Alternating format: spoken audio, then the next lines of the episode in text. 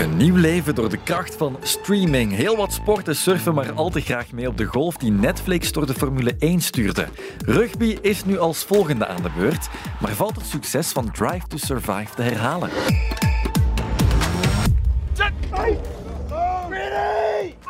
Ruige duels, onnavolgbare tactische zetten en een ongezien grote variatie in spelersprofielen.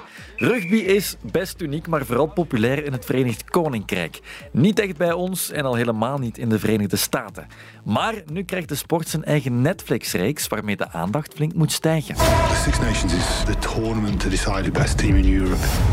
Rugby is primal. It's dog eat dog. When you go off to a game, I'm not going to be at war. I feel like you are going off to war sometimes. Embrace the fear. Embrace it all. Met een grote focus op verhalen en wat gevoel voor romantisering brengt Netflix het Six Nations toernooi in beeld. Six Nations Full Contact gaat die heten. Een blik achter de schermen bij de editie van vorig jaar. Natuurlijk ook om de sprint aan te trekken voor de volgende editie begin februari. Ik denk dat het eh, heel interessant wordt en dat het een eh, fantastische reeks zal zijn. Zoals we het ook wel gewend zijn van, eh, van Netflix ondertussen. Onder andere met Play Sports commentator Thomas Liekes kijken we specifiek naar de rugby-serie. Maar er is natuurlijk nog, om maar te noemen, Tour de France Unchained en Breakpoint. De sportdocumentaire aan zich, geperfectioneerd door Netflix in een flitsende jas, bereikt het jongere publiek. Fuck, das gibt's doch nicht. But once the go out, Anything can happen.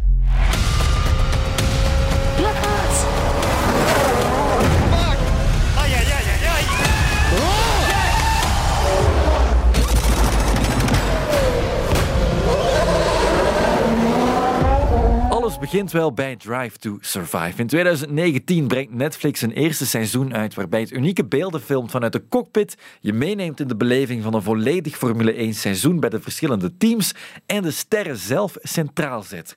Een sport wordt nu eenmaal groot door zijn sterren en dat weten ze in het rugby ook. So what's it like being golden balls? Het is de eerste zin in de trailer van de rugby-serie. Wie de David Beckham-documentaire zag, weet dat Golden Balls de bijnaam van de jonge Beckham was.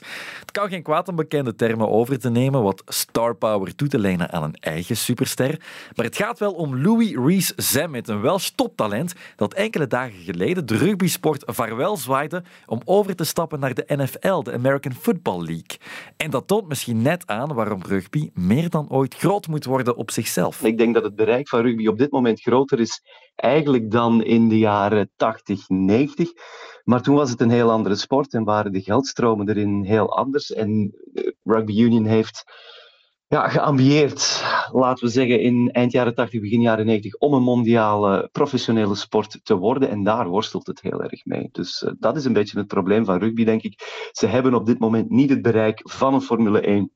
Zeker niet van voetbal. Uh, en, en dat is iets wat ze eigenlijk met het, met het uh, financiële model dat ze ambiëren, dat ze op dit moment proberen op poten te zetten, wel nodig hebben. Die gespecialiseerde uitleg hoorde je van Thomas Liekes. Ik ben Thomas Liekes, uh, commentator bij Play Sports, commentator voetbal, maar ook heel erg met een passie voor rugby, zeker na de laatste drie WK's rugby die ik verslagen heb en een aantal Six Nations die daar ook bij zijn gekomen. En de Six Nations staat centraal. De sterren moeten centraal in beeld komen. Die zijn er natuurlijk, maar die moeten ook uitgespeeld worden. Marcus Smith, een van de topspelers van Engeland, krijgt een prominente rol in de eerste aflevering. Force for Marcus Smith. Oh, Smith can go here. He's got the pace to finish. It's Marcus Smith. It's Corin Benny, but he Smith is in. Is hij ook de posterboy? Smith is een, is een fantastische speler. Smith is een speler waarvan je nooit weet welke kant hij op gaat. Uh, leidt een beetje onder het feit dat uh, ze er niet echt goed uit kunnen komen waar hij nu precies moet spelen op 10 of op 15. Uh, Smith is een fantastische speler, maar met het grootste respect voor die man.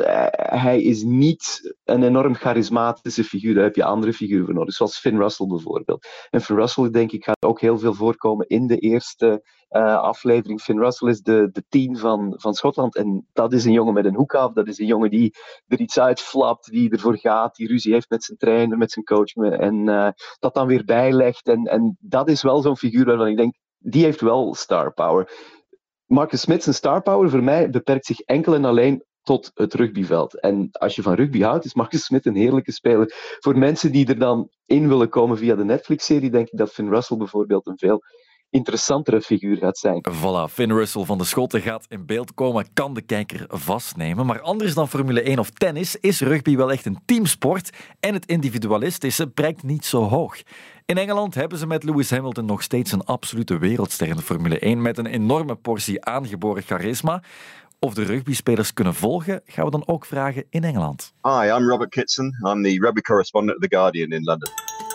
Yeah, I mean, you're right. It's it, it is a, a, team game, and, and maybe that's what everybody has sort of said. Oh, we can't stand out because it's a team game. We can't be seen to be looking to be more important. But yeah, I'm I'm with you. it's about character, isn't it? And and rugby has always had a great sense of humour. I think. I think its best players have been fun. Um, they've been, you know, a little bit different. They're they're sort of not afraid, clearly on the pitch to to uh, to assert themselves. And I think maybe a bit more encouragement off it to say, hey, look, we're a little bit different here. We're not like these uh, Dell footballers or, or, or maybe even um, I don't know some of the guys in America. Um, we are we are we're different, and actually we're interesting. Uh, and uh, yeah, I, as I say, there are some interesting people out there. I'll be interested to see. I haven't seen the whole series. I'll be interested to see whether they are able to capture that in the, in the film. Voilà, rugby is vooral anders dan vele klassieke populaire sporten met vele interessante figuren. En dat hoorde je van Robert Kitson van The Guardian. Robert is al helemaal in Six Nations modus, want het komt er natuurlijk snel aan en hij is ook enthousiast over de aankomende serie.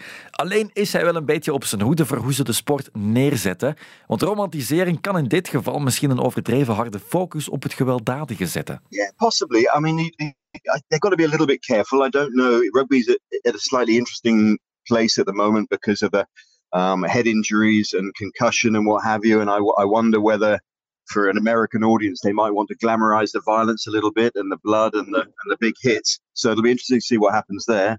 Um, on the other hand, yeah, you're right. It, it, romanticize, I don't know if that's the right word, um, but certainly give an insight and, and, and sort of just explain a little bit more to the public um, who these guys are. You know, the fact that they're actually normal people underneath it all with normal hopes and fears and dreams and all that sort of thing. But yeah, I think I think it should help if it's done well. I think that's the key. It's got to be done well. If it's just average and dull, then people switch off. Het menselijke, dat gaat er in elk geval uitkomen. En als het goed gedaan is, dan zal het ook de appreciatie wereldwijd doen toenemen. Laten we het eens wat breder bekijken. Waarom zijn sportdocumentaires op zich vandaag zo gegeerd? Waarom laat bijvoorbeeld zelfs een mega-organisatie met jarenlang succes als de Tour de France zich verleiden door de camera's van Netflix? Wel, sportdocumentaires zijn eigenlijk uh, ideale format voor storytelling. Tom Evans is heel goed thuis in het wereldje. Ik ben uh, Tom Evans, ik ben uh, professor media-industrie aan UGent en ehm, ja, ik volg het medialandschap al heel lang.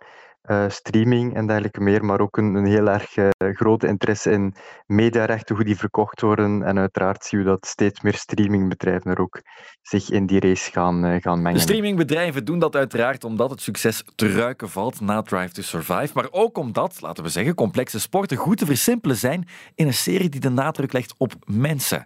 Wie de Six Nations Full Contact wil kijken, moet het regelboek van de sport niet van buiten kennen. Dat hoeft helemaal niet en dat verklaart ook het succes van veel van die uh, series. Dat eigenlijk vooral sporten zijn die zich heel moeilijk verkocht krijgen of, of veel minder makkelijk verkocht krijgen aan, aan, aan de media. Hè. Uh, Formule 1 in dit geval, uh, Ruby ook.